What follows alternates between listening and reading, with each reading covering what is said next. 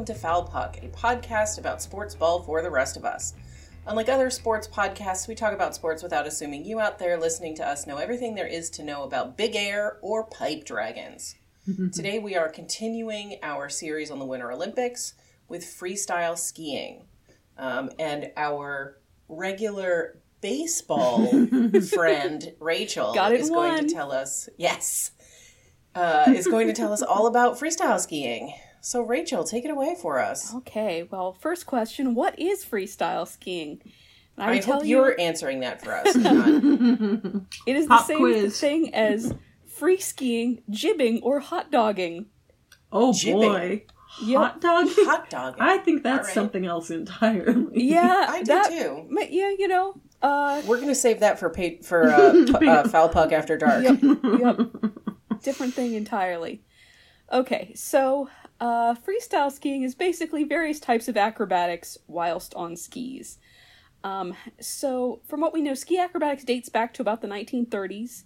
Um, there were some early competitions in the U.S. in the 1960s, so it's a, a kind of a homegrown sport here in North America. That checks out. Um, Acrobatics on skis. Yeah, Americans Yep. would come up with something like that. I'm actually I'm surprised at how early it started. You said the 30s. Yeah, I would have guessed like the 60s or 70s. Exactly. Well, I mean, competitions weren't taking place until the the 60s. Sure. Um, and the first official training program opened in New Hampshire in 1969. And uh, it was only from there, only 10 years till it was recognized by the International Wow. Ski Federation. Uh, yeah, in 1979. So I thought that was pretty quick. Um, okay, so freestyle skiing at the Olympics. Um, all the events have men's and women's categories, though there's a new mixed team event in aerials. Uh, overall, uh, Canada and the U.S. are tied for the most medals, uh, but Canada has more golds, twelve golds versus the U.S. is nine. Bastards. So the first ever uh, freestyle skiing event uh, demoed in 1988 in Calgary. Um, then, just four years later, moguls became the first official event in 1992. Aerials were added in 1994, ski cross in 2010, half pipe and slope style in 2014, and um, big air and slope style in 2018. Okay, the may they maybe the event kind of morphed because some of these events I'll get into in a minute, but big air and slope style are kind of the same thing. Hmm. Um, okay, so we'll start. We'll go uh, through these events as they were added to the Olympics. So moguls. Hmm. Um, this is essentially a single timed run down a bumpy course. Yes. Um, so moguls are they form naturally on an ungroomed ski slope um, because of how skiers turn and slow down, and then you know skiers tend to follow existing paths in the snow. Um, so you'll actually see them on double, double black diamond or bowl courses, um, which are the hardest ski courses. They're usually found way up at the tops of mountains in kind of inaccessible locations. Often they can't be groomed by the usual. I don't know if they're actually called snow zambonis, but that's what I'm calling them um, because the, they can't get the machinery up there to groom them, so it's just whatever forms forms. However, uh, for racing courses, moguls are formed uh, artificially to be, you know, approximately the same uh, size and distance apart, about uh, three and a half meters apart. Courses are usually 200 to 270 meters long, um, and they're usually two jumps within the uh, the uh, track of the course to allow the skiers to show off. I wrote. Um, so while speed is a part of it and you are timed, um, it's actually a smaller part of your score. Scoring is only 15% speed, uh, 25% those two jumps that you do, and 60% your turns on the way down. So there are judges um, judging your turns around the moguls. Because uh, what I didn't understand as a kid going skiing, uh, you're supposed to go around the moguls, Yeah. not Oh, over the not moguls, over them? so that your your teeth clack together. Yeah, no. But it's more fun if you go over them. but That's so, what I always said. so when you say around, like Mm-hmm. I feel like what I watch is them. I mean, they don't go over the top of the mogul, but they're still like there's still a very much like bouncy up and down motion. There's a bit of that, but it's it's more like a side to side motion Okay. because you want to and they kind of judge you on kind of keeping your head and upper body facing pointing downhill and then And um, relatively your legs still in space. Yeah, and your yes legs go back. and your forth, legs yeah. kind of curve as your skis are going around the moguls but your your upper body's remaining relatively still okay, okay. Uh, turns should carve and not skid. Your pole plants, because poles are usually used on mogul events, uh, should be light. Okay, so that's moguls. And the next added was aerials, which you may confuse with ski jumping because it is both uh, jumping and being on skis. Uh, however, it's different. Um, okay, so here Thank you it's for that a clarification. well again it's a single jump. So, uh, but you know if if they do flips in the air, they're doing aerials. If they don't, it's just ski jumping. Or very bad aerials. Yes, I don't believe they use V style in uh, in aerials. Not intentionally, anyway. Nope. Um, so here the jumps are about two to four meters. You can get up to like six meters in the air. Um, then so you go down a little ways, you get a jump, and then you land A on a flippy flip. 34 to 39 degree slope. Yep. Um, so the most difficult jumps currently uh, being done are triple flips with four to five rotations. Dang. Um, so yeah, So Um, tr- uh, a flip is head head over feet, yeah. yes, and a rotation is a twisty. Sideways, Yeah. yes. Okay.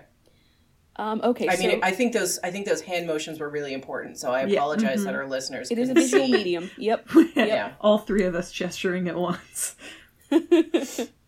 Okay, so some of the same. Um, I didn't get into the terminology here, but you know, it's it's somewhat similar to um, uh, various other jumping events. You know, where you're going to see the flips and the rotations, and um, obviously half flips are not unlike diving. You're not going to see any half here, Yeah, not, intentional intentionally, because a half would be, be a head landing.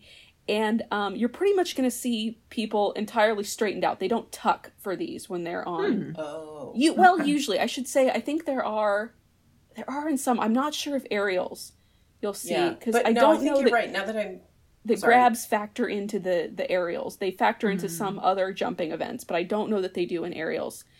Um, so here your scoring is uh twenty percent for your takeoff, fifty percent the tricks you do while you're in the air, and uh thirty percent your landing.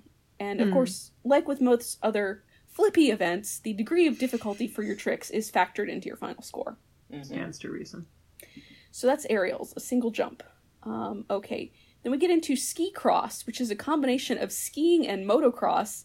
So it's a little bit like a downhill obstacle course, kind of. Um, I don't actually jumps. know what motocross is. It's doing that, but on a bike or a motorcycle. that's the one Is that's this like, like in the, the, thing dirt. we saw at the Highland Games, Rachel? Um, I mean that wasn't really a single jump. Motocross, I think, is a course. Oh, okay, okay. Yeah.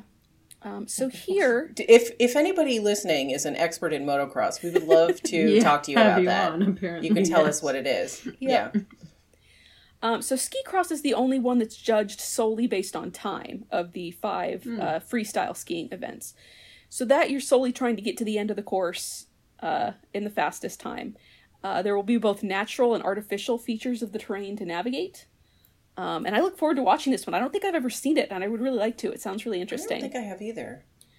Okay, from there we go on to the half pipe, uh, where you're skiing from one end of a U-shaped run to the other, doing multiple jumps along the way. Um, so I think most of us have probably seen a half pipe. It is Yeah. what it sounds like a long U-shaped, carved in the snow. Um, I thought it was interesting. I got a little bit into the history of this. So the uh, first snow half pipe was a natural land formation discovered uh, not far away from us in the Bay Area in Lake Really? Tahoe by two Lake Tahoe locals who were looking for a place that because snowboarding in the uh, the seventies was just getting going and um, ski resorts would uh, kick snowboarders out. They didn't allow snowboarding, um, both because it's kind of a classist thing and also just coming from someone who skied. it- You got a bunch of like teenagers trying to imitate the X Games in front of you when you're just trying to ski down a hill. it's kind of a pain in the ass. So Yeah, mean- I was going to say that like kicking snowboarders out, that didn't stop in the 70s. That went well clear through the 90s. no, absolutely not. Yeah, Yeah. but at this point in time, there was you know nowhere to right. to do it. Nowhere they didn't else have to anywhere go. to play. So they discovered this um, natural land formation near Lake Tahoe, and um, so locals started flocking to it and using it, and eventually skiers began trying it too. um, But uh, half pipes were difficult to construct in the beginning um, because, you know, the obvious, the snowpacking machines that they use, not made for curved surfaces. Yeah. kind of shooting for flat there. So, um, uh, half pipes they, they were difficult to construct until a mechanic named Doug Waugh constructed a machine called the Pipe Dragon in 1991 that could gro- it finally so groom a curved slope. So Wait, now, question. Yes, Is dragon spelled D R A G O N or D R A G G I N? G O N. I can't decide if that's cooler or less cool. Is it I can't- required that all of them have dragons painted on the side of them? If it's not, it should be. Mm-hmm. And I mean, this is you know X Games kind of stuff we're talking about here. Surely somebody has painted a dragon on the pipe Or dragon. at least flames. yes, Yeah, like something. Dragons breathe Scales. fire, right? Yeah, some of them anyway. Okay, so now just about every ski res- major ski resort in the country now has a half pipe. um, all right, now for this event, um, skiers use what's called twin tip skis. They are symmetrical front to back. Um, so they have that kind of curved tip on them on the back as well because they're doing a lot of landing and then subsequently skiing backwards. So you'll see a That's lot of horrifying. yep, Yes. Uh, yes, it is. That's correct. yeah, and um, yeah. Yep. So again, you see a lot of uh, flips and twists. This time, I know for sure that grabs start to come into it. Um, so I'm not quite sure exactly, you know, what kind of came first, the the half pipe on on snowboards or skis. Like, was it kind of whether the discipline was developed first for one than the other? But you'll see a lot of pretty similar tricks. Um, and grabs start to come into play. So essentially, where a skier jumps up, tucks their knees, and is able to grab mm-hmm. onto the ski with one or both You see hands. a lot of this in snowboarding. Yes, yes. Mm-hmm. Um, because I I tend to think of it as a snowboarding ski thing that is also done on skis here, but mm-hmm. you know I I learned to ski and I never learned to snowboard, so it may just be a me thing. Okay. Um, then finally, you have uh, big air, uh, also known as slope style, um, because uh, this is a the, this is a freestyle course. So it's like the one we watched in skateboarding in the the Summer Olympics. If you saw that, it's kind of a similar thing. You got a lot of jumps and ramps, but you also have things like rails, um, other features. And they do this on skis. I didn't know this existed for skiing. I thought this was only a Mm-hmm. Yep, snowboarding it's thing. um, first in the Olympics in 2014 or 2018. Uh, I'm not entirely sure. oh, interesting. but yeah so it's relatively new in terms of you know international competition i don't know how how old it actually is but yeah um so judges are basing the scores for your various routines on uh, amplitude so height of your jump the difficulty of the skill uh, execution obviously uh, the variety of skills you're able to show um i'm not sure what the the time uh limit is here i, I didn't look that up um, but progression throughout the routine. So you know, are Getting your progressively more difficult. yeah exactly um, combinations of skills put together and overall impression. and That's not subjective at all. no, definitely not. And some I don't. I hope it's not in the Olympics, but some are talking about like personal style gets taken into account, which is kind of weird to me. Yes. Um, so there are four main categories of tricks here. You got spins, which is just spinning in the air. Um, grinds, which is sliding your skis against an edge. So it's like if you were on a skateboard and you you would grind the actual body of the skateboard and not the wheels against the edge. Uh, grabs, like I was talking about, and of course flips. All right, so freestyle skiing at the 2022 Olympics is 13 events in five disciplines from February 3rd through the 19th. Okay, so some athletes to watch. Um, for the women's half pipe, a Canadian named Cassie Sharpe is coming in with a lot of recent international wins. Um, but there is a 17 year old Chinese uh, skier named Eileen Gu who could be competition for her. Um, the men's half pipe is set up to be an American showdown. You've got the reigning champion David Wise and a newcomer with the unfortunate name of Aaron Blunk. And then finally, women's ski cross favorite is uh, Sweden Sandra Naslund. yep. All right. That's awesome. So those are some interesting events for you to watch. Yeah. good Yeah, to this know. is one of the ones that like I don't actually I tend not to care if I understand them because Yeah. they're just so it's very visually interesting. Yeah. Yes. Yeah. Mm-hmm. Yeah. Well, thank you, Rachel, for giving us that little primer on these events. Um, and as always, if you have things to tell us about, or or you want to talk to us, or follow us on the social medias, we're on Instagram at FoulPuck Podcast, and on Twitter at FoulPuckPod, and our website is foulpuckpodcast.net. All right, and I would like to thank Joe for editing this into some semblance of cohesion, and for uh, Kevin MacLeod at Incompetech.com for our music. And I would like to encourage you to check out the rest of our Winter Olympics minisodes if you have not already. We've got a whole bunch of these uh, for your listening pleasure as the Winter Olympics go on.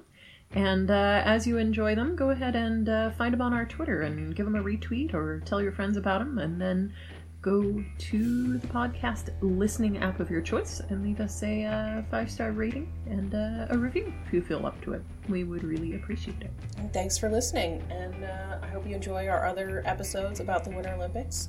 And we'll catch you next time on Foul Puck.